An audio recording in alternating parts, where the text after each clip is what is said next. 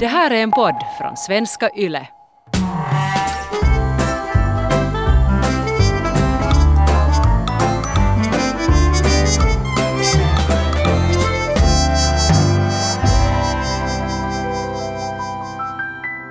Okej! Hej på er små ehm, surskorpor kanske?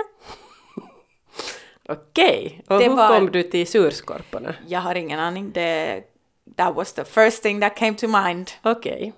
Mm. Men ja, ni behöver inte identifiera er med, med det Nej. något desto vidare. Nej, för jag, jag tycker att våra lyssnare sällan har varit sura på det viset och inte har de varit särskilt skorpiga heller. Snällskorpor kanske? Nej, alltså vi älskar er allihopa. Okej, älskar är kanske lite. Nej, jag måste säga att jag blir fylld av kärlek när vi får sån här uppmuntrande feedback.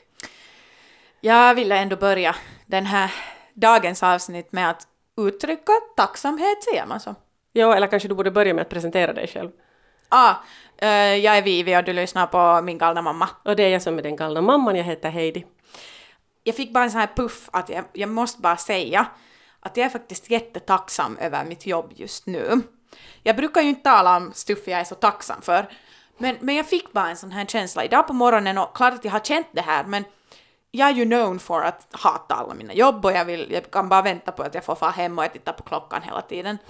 Men jag måste bara säga att jag är jättetacksam över det här jobbet och det är faktiskt jätteskönt att äntligen jobba med någonting som känns kiva och, och någonting som passar mig ändå så pass väl och jättebra för en studerande. Det måste bara säga att, att, att tack att jag får ha den här podden för att fast jag nu är så fantastisk och snygg och vacker och, och kiva och, och smart så inte skulle jag ju få ha en podd med dig om inte människor skulle lyssna. Så är det och, och, och, och folk behöver ju fortsätta lyssna gärna också. Men du förstår ju hur privilegierad du låter nu också, vet du. Att du har en sån här podd på Yle. Att... Vad är det nu? Varifrån kommer du? Var, var, var, var? Jag brukar ju hela tiden vara en disclaimer kind of person. Ja, och- Därför är det ju bra att Jag är jätteglad att du är glad, men inte sådär att inte det är ju alla som har mammor som är galna som jobbar på Yle och som på det viset ändå kan fixa. Men det var ju inte vad jag sa, att det här är en itsestäänselvyys. Det var ju det vad jag menade, att det är kiva att äntligen inte hata sitt jobb. Det är helt härligt, det är helt super och jag är så glad för att ibland har det känts som att du också hatar den här podden. Sorry nu att du försöker säga nu vara positivt och kommer så att nu är livet härligt så drar jag genast ner dig. Att ja men så har det ju ja, inte alltid tidigare. Okej, idag tänk, vill jag tala om vardagsflykt eller ett elitistiskt ord som eskapism. För att, alltså, om det är någonting jag är känd för i kaveriporukkan och kaverins kaverin och eh, kanske min talang för att sträckkolla serier, eller egentligen inte sträckkolla utan talang för att bara sitta hemma och titta på serier. Och egentligen, vad är bakgrunden till det hela? Och just, är det lathet? Är det psykisk ohälsa? Är det ett beroende? Är Jag tror, det... jag, alltså ja, det är alla tre tycker jag. För jag, eh, du var en jätteaktiv unge som barn. Du, du var sällan hemma ensam. Om du var hemma så var det alltid med någon kaverin. Och då är det alltid något projekt för dig. Och du spelade handis och du eh, uh, spelade teater och, och eh, du sjöng och dansade och, och så här. Att du var en aktiv unge ända tills du insjuknade i depression på sjuan. Och det var då du började sträcktitta serier. För det var ett slags verklighetsflykt och någon form av, det var kanske, man kan inte kalla det för terapi, men det var sån här ångestdämpande för dig.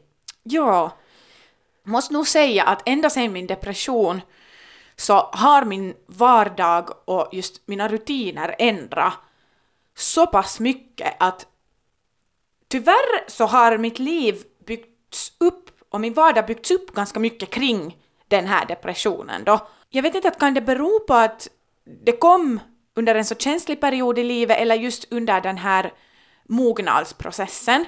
Så det är det att, att den, den här depressionen eller ångesten har ganska långt mold my future. Det är jättesvårt att förklara till människor, eller just till aktiva människor, att varför kanske min vardag ser ut som den, den gör, för att det finns flera som inte riktigt förstår vad jag håller på med. Ja, och, och vi Och måste inte komma jag ihåg, heller. ja, för att du föddes som en aktiv människa.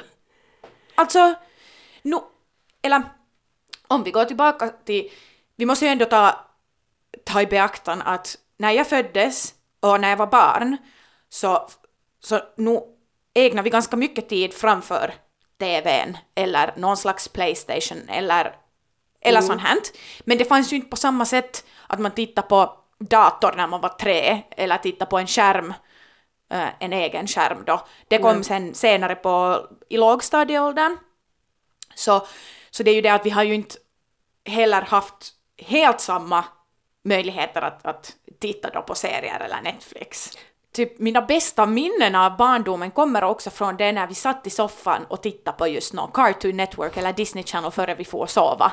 Med tanke på det så har ju ändå många av mina bra minnen, tyvärr, eller positivt, varit från tv-tittande eller serietittande. Den där glada känslan man får bara av att få sitta ner och gosa sig. Sen kanske det blev en just väldigt stor del av mitt liv när jag insjuknade. Jag, det enda jag gjorde var att titta då på serier för att jag var ju ganska långt sängliggande.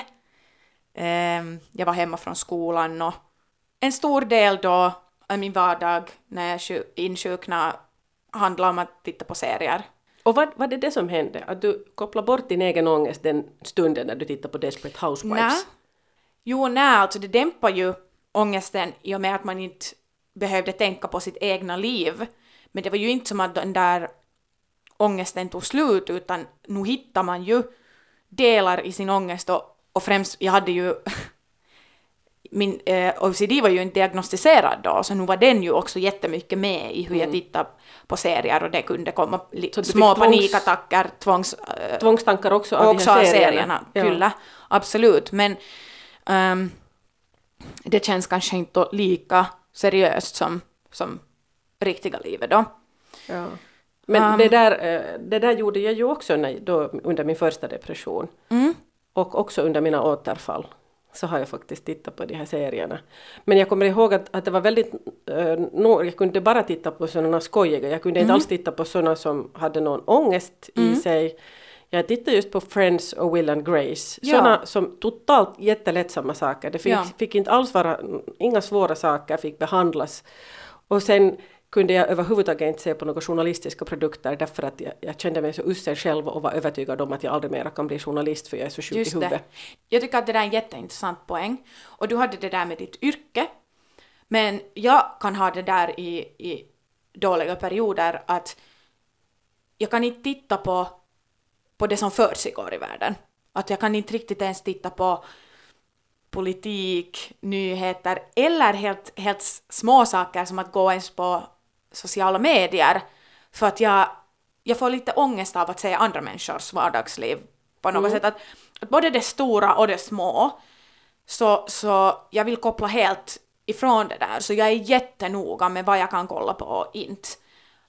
Och någonting som jag vill att du lovar mig när vi går fram, framåt i den här konversationen, diskussionen, är att jag vill tala nu på riktigt obehindrat och så här icke fördomsfullt och, och, och jag vill tala på ett sätt var du inte blir oroad av det vad jag säger, för jag vill nu bara tala liksom sanning och, och jag vill bara säga ärligt utan att det blir sådär oj nej eller oj vad synd eller så här. Aha, okej. För jag, jag vill nu att vi har en bara öppen dialog om, om varför man då flyr vardagen. För att livet är inte enkelt, Nej. och det vet vi. Tyvärr så har jag inte funnit livet så kiva efter depressionen. Och då är jag ändå helt snart 22 och jag de- blev deprimerad som 13. För att, eller så här, att inte har ju ångesten tagit slut. Och nu var det ju länge som jag talade om att inte tror jag att jag någonsin kommer att bli frisk. Livet i sig kan vara lite tråkigt och sorgligt, men sen har man de här positiva stunderna. För många, jag känner att många lever med det att livet är antingen neutralt eller kiva och sen händer det negativa, eller positiva och negativa. Men jag har ganska mycket det där att, att jag ser fram emot de positiva delarna, för allt annat är ganska sådär, till och med lite på den mörka sidan. Mm. Och jag vet att det finns fler som har så här, och jag tror det är ganska normalt om man är en, då, inte vet jag, känslig person. Men jag undrar hur du, hur du tänker om vardagen. Hur, hur liksom, förstår du alls var jag, varifrån jag kommer? Ja, jag hör vad du säger. Och fast du sa att, att jag inte får tycka synd om dig så måste jag ändå bara säga det att för att Ja. folk ska förstå att, att du var världens gladaste unge. och jag tror fortfarande, jag hävdar att du är den där glada ungen fortfarande, den har inte försvunnit någonstans, den finns där och den måste tas fram Mm. och den kommer fram förr eller senare. Eh, jag har också alltid varit den där glada ungen eh, och, det där, och, jag har haft mina perioder och nu är jag igen, jag är liksom ännu mer den där glada ungen än förr nu som 50, 53-åring. Att jag förhåller mig väldigt positivt till allting och försöker svänga alltid, hitta lösningar och, och gå framåt och, och i, i värsta fall som en bulldozer och, och, det måste jag vara försiktig med. Men jag lever ju tillsammans med en man som är ganska negativ och som, som, som ehm, Negativ Nancy. ja, på något vis som, som inte ens har ett sådant leende ansikte. Och, och jag kan till och med det låter så rough! vet du, att sådär, när, eh, bara den här skillnaden, att när jag kommer hem så, alltid, så ropar jag alltid hoho! Mama has entered the building! Och, och sen, jag får aldrig något svar, för han tjohoar aldrig tillbaka, för man har aldrig gjort så i hans familj. Men i vår familj har vi ju alltid gjort, att vi ropar hallå hallå när man kommer in. Och han fattar inte. Och jag försöker lära Vet honom... du vad? Ja. Jag har gått tillbaks till det där att jag skulle inte ens alltid riktigt orka säga hej. Va? Ja, för, för jag är lite sådär att ah, jag orkar inte nu. Ja, han blir ju nästan, han blir ibland lite provocerad av mitt, mitt, mitt tjohoande. Och, och jag blir pro- provocerad av hans kompakta tystnad när jag ropar tjoho! Ehm, Nej men vet du vad? och jag blir sårad för jag tror ju att han är surare, vad han, liksom, jag tror ju att han är sur, men han Ja. är inte sur, han är bara sig själv. Ja, men det är också med det som jag kan jättelätt se hur jag mår. Med just hu- hur mycket connection jag kan ha med en annan människa och, och just hur mycket jag kan kommunicera med någon. För när jag mår dåligt så drar jag mig tillbaka helt supermycket. Jag vill tala om lite de grejerna som då jag gör för att då lätta på, på ångesten eller bara inte behöva uppleva vardagen. Det, alltså det är väldigt synd att säga, men jag går inte ens hemma någonstans utan att ha en skärm framför ansiktet. När jag får på toa spelar jag någonting, eller i alla fall lyssnar på musik. När jag duschar måste jag ha musik i bakgrunden. När jag lagar mat måste jag ha Uh, nu för tiden tittar jag nästan alltid på serier när jag lagar mat, eller så tidigare har jag haft podcast eller uh, ljudböcker. När jag diskar måste jag titta på någonting, lyssna på någonting. När jag städar, lyssna på någonting, titta på någonting. Um, och sen då klart att när jag ligger i min säng eller sitter och, och tar det lugnt så måste jag ha i alla fall en skärm framför ansiktet. Jag brukar ju ha två. Så att jag är ändå jätteberoende, antingen då från ett beroendeperspektiv eller sen från eh, vardagsflykten. Jag tror att de går ganska långt hand i hand, men någon slags beroende har jag ju för att inte leva livet. Och nu i sin, och just att det låter jätteoroväckande. Nu, nu ska vi bara snacka om den här saken. Jo, och det som inte låter oroväckande här är till exempel det här att jag har lärt mig av dig det här att man kan ju faktiskt lyssna på saker medan man städar och diskar och lagar mat. Och då blir man inte lika uttråkad. Ja. Så jag, har ju, jag har ju börjat lyssna tack vare dig på ljudböcker till exempel. Min campis tackar mig också ofta för att jag köpte en sån där badrums eh, högtalare som man kan hänga upp på olika ställen. En en jättebillig sån. Som, sen kan man lyssna på antingen musik eller podcast i, i badrummet eller när man sminkar sig eller någonting. Och det får jag ofta tack för. Så Okej. nu, nu är jag helt inventiv här.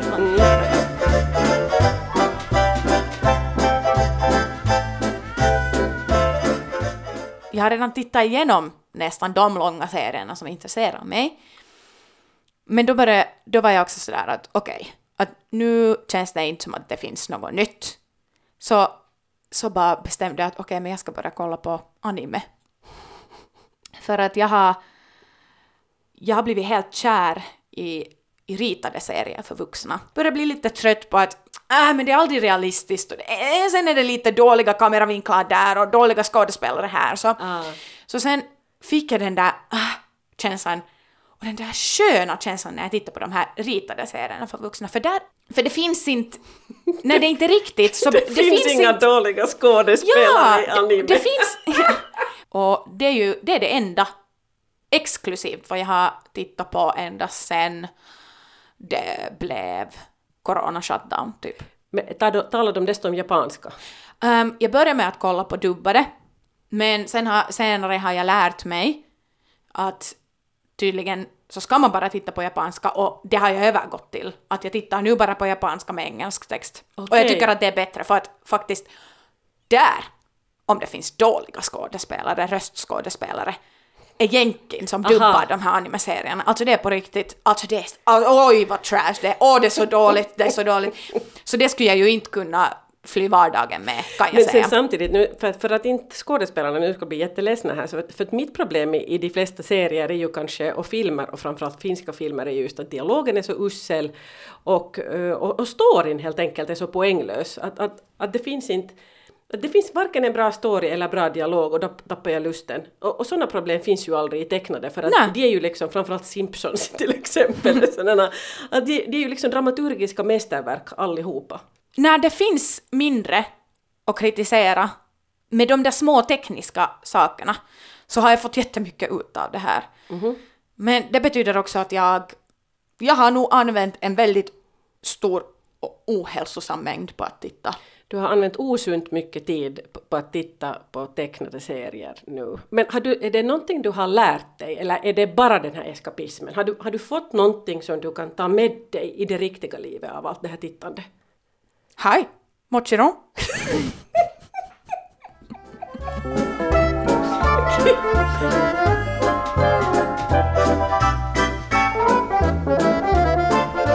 Men känner du alls igen det här med vardagsflykt? Eller har, du, har det inte varit accepterat för dig? Har du känt att det, det är bara lathet och något dåligt? Eller är det här någonting som du kanske gjorde också i den åldern som jag är i? Då var det ju inte att titta på serier på samma sätt för att det fanns Ja, inte så läste ju mycket. böcker i min ungdom. Och säkert skulle jag ha sett på mera serier om det skulle ha funnits, men det fanns ju inte. Utan, utan det i tv-väg som kom, så, så det kom i tv och man måste passa på de där tiderna. Men jag läste böcker. Så, så jag vet att, att många också har tyckt att det här med att läsa är totalt onyttigt, men i vår familj var det som tur inte så. Att, att vi uppmuntrades verkligen, och framförallt på somrarna, eh, på sommarvillan i Strömsö, så åkte vi alltid med en bykorg till, till Vasa bibliotek, alltså ljuvliga minnen av Vasa stadsbibliotek när vi fyllde bykorgen med böcker när sommaren började. Och sen, sen tog vi den till villan och så slukade vi böcker hela sommaren. Men, men, men till exempel för min stora syster blev det nästan osunt. För Anna kunde läsa sådana historiska storverk inomhus hela förbannade sommaren i den mörka villan när vi andra gjorde saker utanför. Och där kanske, där fanns det ju, på en sommarvilla så finns det ju fysiska saker att göra, Ja. att man måste ju rensa i rabatterna och, och, och sköta hus och fixa saker. Så, så det där, ingen såg nog någonsin ner på oss för att, för att vi läste de där böckerna, utan det var alltid, det var, det, var, det uppmuntrades vi Ja. till. Men, men nu kan jag tänka mig att, att jag skulle önska, vet du, om du nu skulle säga att du ligger i din säng och slukar böcker, så jag skulle bara tänka att men så fint. Så Sofistikerad fint. Ja, vilket kvinna. intelligent barn jag har som, som läser de här alla viktiga verken. Okej mamma, alltså fuck you. Nå, ja. Det var inte så sofistikerat sagt. Det kanske, du kanske skulle kunna parera sådana kommentarer på ett bättre sätt Ja, om du alltså, skulle ha läst många säger ju litteratur. att, att det visar på ointelligens när man, när, när man måste svära och inte kan Mm. använda riktiga ord istället, men alltså ja, jag är ointelligent, så come at me Nej, bro. det är du ju inte. Men, men det där, ja, vad var det du ville säga? Är det därifrån det kommer den här, nå på grund av att Strömsö såldes då, Mm. så vi har ju haft ett annat familjelande eh, som har varit i Chimito. Och det var ju några somrar i rad som vi for då till Chimitos bibliotek. Ja, eller Västanfjärds faktiskt. Ah, lilla, Väst- lilla ja, Västanfjärd Västanfjärd hade... jo, hade ett bra bibliotek Ja. och väldigt bra för barn. och, och svenskspråkiga böcker. Att det var Ja, men liksom den, exakt! ja, att den avdelningen var jättemycket bättre än Bibban på Drumsö. Och då tänker man ju att Västanfjärd med bara typ 800 invånare hade ett så fint bibliotek. Så det var ju det Roliga var helt svenska ljuvligt. böcker. Ja, och, och ljudböcker också faktiskt. Eller CD. Ah, jo! Sune tror jag och Sunes familj. Och, Nej, det där är så coolt för och det var ju vissa, vissa av de här ljudböckerna som vi sen Ja, lånade varje sommar efter sommar. Så den här att låna böcker på sommaren kom då kanske lite från din ungdom? Ja. För det, alltså jag tyckte ju jättemycket om det. Men på grund av när jag insjuknade så jag har haft svårt att läsa fysiska böcker ända sedan dess. Um, och det var ganska där det tog slut det här med att, att låna böcker på Bibban. Ja, det, och det där känner jag igen, när man mår dåligt så börjar bokstäverna hoppa. Att man orkar, att liksom man, man saknar Ingen den koncentration. Ja, att man, man har sämre koncentrationsförmåga. Och jag märker nu sen igen med mig själv att nu när jag har blivit äldre och har fått till exempel ålderssyn och behöver plusbrillor och dessutom klarar jag inte av mörker. Så att jag måste ha strålkastarbelysning och plusbrillor för att klara av att läsa böcker. Och det är inte så roligt i sängen Nej. för jag har alltid läst i sängen. Så, så det där, de här ljudböckerna har börjat öppna en alldeles ny verklighet för mig. Och Alltså, jag har börjat sluka, för jag har alltid slukat böcker och jag har ju studerat litteratur så böcker har alltid haft en viktig roll i mitt Mm. liv. Men jag har haft en liten paus här och nu har den pausen slutat tack vare ljudböckerna. Och fortfarande har jag lite på känn att jag fuskar. Mm. Att jag fuskar när jag lyssnar, att det kanske skulle ändå vara bättre. Och det finns vissa människor som lite ser ner på det här lyssnandet också och tycker att, att det, det är lite att lura sig fram till en bok. Ja. Så, så först hade jag lite svårt med det därför också, men, men nu har jag, jag har kommit över skammen att lyssna på böcker. Eller alltså den oexistenta skammen. ja, ja, men som Ja. den påklistrade skammen av att att lyssna vara på de här böckerna. litteraturmänniska. Jag skulle jättegärna jobba också med att läsa de här böckerna, så att om någon vill ha mig som bokläsare så Oh, men det här kontakta. var ju faktiskt vad jag talade eh, med dig faktiskt häromdagen, att, att ett till drömjobb skulle vara att vara röstskådespelare. Det skulle vara så kul! Okej. Du vill läsa ljudböcker, Ja. jag vill läsa serier. Min mamma snabel let's make it happen!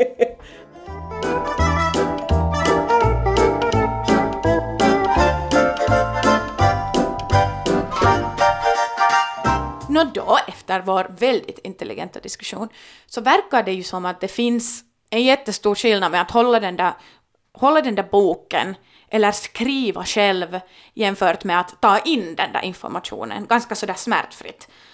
Att, att just att titta på serier är lathet, lyssna på böcker är lathet, för att då gör man inte någonting själv.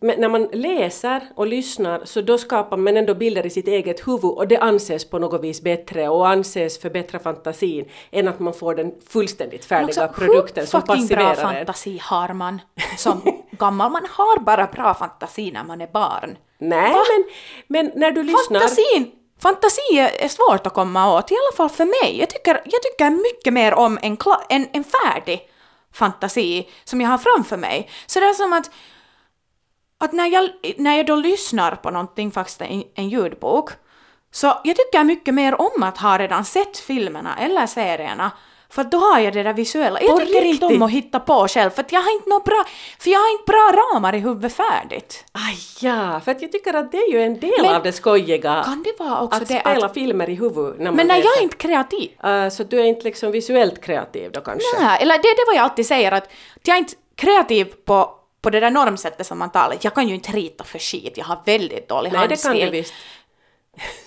Oh my Mina barn kan allt. god. Man kan vad man vill. Ja. Så att, och jag har, jag har aldrig haft det där, jag har inte eh, ett öga för inredning eller vad som ser fint ut, jag kan inte designa stuff. Jag har inte det där ögat. Mm. Och, och jag vet inte, att kan det just ha med det att, att jag tycker om de där färdiga. Ah, Och det är mycket mer... Ja, så det här kanske också handlar om personlighetsskillnader. För det var så vitsigt också. Eh, Jag som jättemånga andra eh, främst kvinnor i medelåldern har till exempel, jag vet inte om du har hört talas om, eller Lena Ferrantes eh, säkert fem olika vad romaner. tror du? det, var liksom, det var the böcker som alla skulle läsa här för några år sedan. Och nu kom den som serie till HBO. Och i allmänhet blir jag alltid besviken för att jag har spelat helt andra filmer i mitt eget huvud och personerna Ja. har alltid sett helt annorlunda ut. Och jag tror att det här var första gången ever som de hade lyckats. Att, att det blev faktiskt ett mervärde att se Elena Ferrante nu som serie. Fanto. Mm. Jättekul. Men för dig är det inte så. Nej. Men, men hur, ofta, alltså, har, hur ofta har det gått så att du skulle ha läst någonting och sett det sen senare? Har det ens hänt? Um, Nå kanske inte då. Ja. För jag har ju inte läst så mycket. Ja, eller är det så att, men, men är det inte så för dig att när du läser någonting så, så, så liksom spelar du en film i ditt huvud? Eh, Det händer inte? Du, liksom, du ser inte de här människorna Äh, framför dig? Ja, alltså om jag då har sett det. Bokomslaget? Eller vad, vad, vad, vad, Alltså jo, jag du? får, jag får... mina visioner, eller det som jag känner i huvudet, kommer från det vad jag har sett. Så vad du gör är att du läser efteråt? Att, att du Men ser... när jag nu inte... Men det har du ju gjort med Harry Potter till exempel, va? Du har ju sett alla filmerna Mm. och nu har du sen läst alla Harry Harry Potter efteråt. Ja, eller lyssna. Och då, då är det ju de där färdiga bilderna som jag använder mig av. Ja. Och sen kanske jag går lite längre in på någonting. Men jag gjorde ju också samma med Game of Thrones. Jag hade ju kollat hela serien och sen lyssnade jag alla böcker.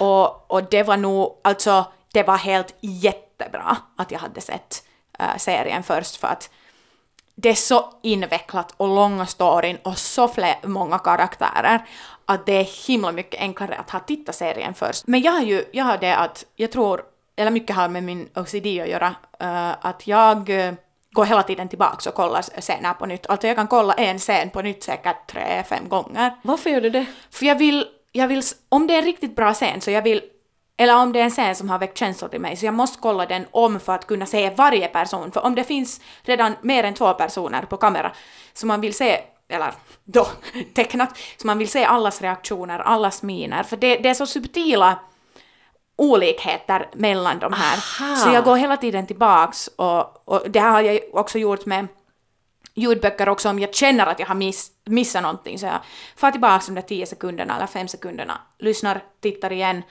och sen, och sen jag måste få den där känslan av att okej nu har jag förstått hela hel, helheten. Wow, så jag alltså det där är så superintressant för att jag går aldrig och tittar en serie en gång till, utom nu faktiskt förra veckoslutet. För, för också det här med, med tittande och lyssnande, både Jukka och jag lyssnar på egen hand och tittar på serier på egen hand och skilda grejer, så det är jättesällan vi nu för tiden sätter oss framför en TV-apparat och ser någonting samtidigt. Och nu kom vi plötsligt på en, en serie som vi har inte har sett tillsammans men båda älskar massor är Olive Kitteridge på HBO. Jo, jag minns du talade om den där. den är fantastisk. Fantastisk. Se alla Olive Kitteridge.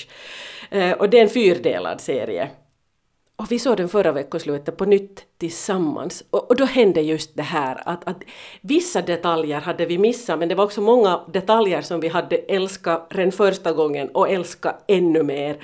Och just det här persongalleriet, det var så fantastiska rollval och så fantastiska personligheter och knoppiska personer, jobbiga personer jobbiga personrelationer, missförstånd, otrohet och, och, och, och sådana nyanser och hur folk kan bli sårade och stötta av nyanser. Det, det, det är ett sånt spel hela vägen och vi Inte- njöt av det här från början Ja. till slut. För inte kan en människa om man då inte har IQ 178, I guess. Jag tror inte att det man kan inte ta in allt, Ja. allt det där på en gång. Nej. Och därför får man mer ut av det att antingen då, nå kanske inte utav det då som jag gör, att jag tittar ju genast sådär de där klippen på nytt. Men i alla fall att se en, eh, fler gånger sina favoriter, för att det väcker de där nya känslorna och, och, eller, eller förstärker den där kärleken eh, som man har. För nu vill jag ännu gå tillbaka till det här, till, liksom till det här mm, förespråkande Ja, vi av har ju inte litteratur. talat känslor alls ännu. Och, och, ja, för att, för att nu till exempel, em, vi har ju haft en, en sån satsning på YLE som heter Man läser för att uppmuntra just pojkar att läsa. Och Ah, man har okej. samlat en massa kändismän i olika åldrar och från olika bakgrund som berättar hur viktigt det är att läsa och vad man lär sig av att läsa. Och, och, och poängen här är just uttryckligen det att man lär sig att förstå känslor bättre, man lär sig att hantera sina känslor bättre. Eh, och att man lär sig så mycket av böcker, sånt som, som man inte lär sig annars. Men, det får man lyssna också. jo, absolut. men, eh, men kan du säga att du skulle ha lärt dig samma saker då från de här serierna också, att du skulle ha lärt dig empati och mer förståelse för olika problem och olika personer Alltså- och personligheter. Ja, genom att titta på de här då ändå fiktiva serierna så det har byggt upp den, den som jag är och min förståelse och mina intressen jättemycket. Att, att jag vill säga att det har inte varit förgäves. För till exempel när jag tittar på House, som är en så här eh, serie om medicin, det fick ju mig att bli kompiskretsens läkare. Det var ju inte, det kom ju inte bara från att jag hade tittat på House och var så att kanske du har det från avsnitt 78, utan mera just det där att jag blev så, jag blev så intresserad av egen research och varje gång jag hörde en ny diagnos så googlade jag det och läste vad var, vad var requirements och allt det här. Att det är jättemycket som jag har lärt mig och sen andra serier om om mänskliga relationer, vad man har visat just relationer från olika vinklar och just hur man... Att jag, har nog, jag tycker själv att jag har lärt mig det där med att det finns alltid två sidor och det är inte alltid att båda sidorna, eller att någon av dem har fel. Nu låter det som The Affair, har du sett den? Nej. Har du inte sett The Nej, men jag vet att de talar om det på det sättet. Men just det här med att de flesta tror ju alltid att de gör rätt. Ja. Så här gick det till och, och det, det fantastiska just med The Affair är att, att först så ser man det i den här, och det handlar ju uttryckligen om otrohet och Mm. jag, jag såg igenom, alltså den, den kom just när skilsmässan pågick Mm. som värst så att jag älskar den serien. Men det som var det goda där också att man att man bytte hela tiden, att, att gud så orättvist mot den där och sen ser man den andra människans upplevelse Ja. av hur saker och ting, och, och man vet aldrig hur, det, hur allt gick exakt. Precis. Och, det, och jag tror att det har jättemycket med en mognadsprocess att göra, att man, man just förstår det där att den här personen tror ju att den har gjort rätt, men jag känner fel. Så vi måste snacka om det just från det, den synvinkeln och vara sådär att hej, jag känner... Och därför är det bra att tala om känslor. Men ja, att, att jag har... Jag tittar på serier som väcker känslor. Det är det viktigaste till mig, att jag känner någon slags kiva känsla. Antingen kan det vara sorg eller glädje, det kan också vara lite skräck.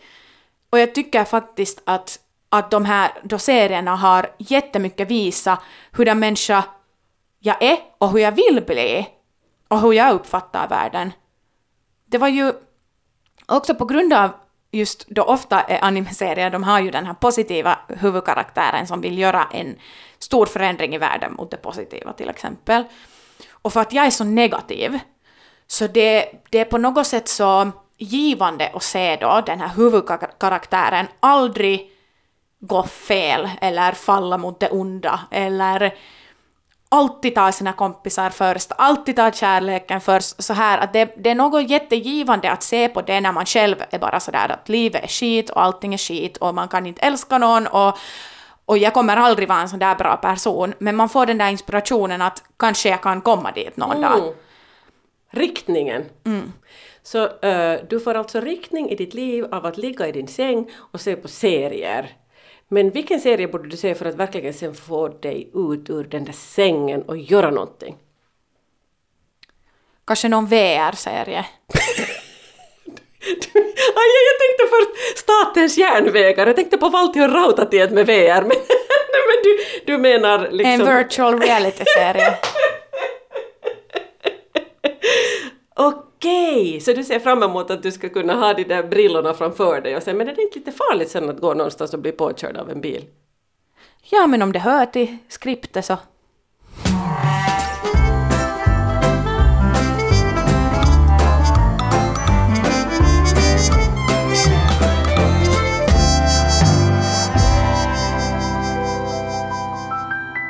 Det här är en podd från svenska YLE.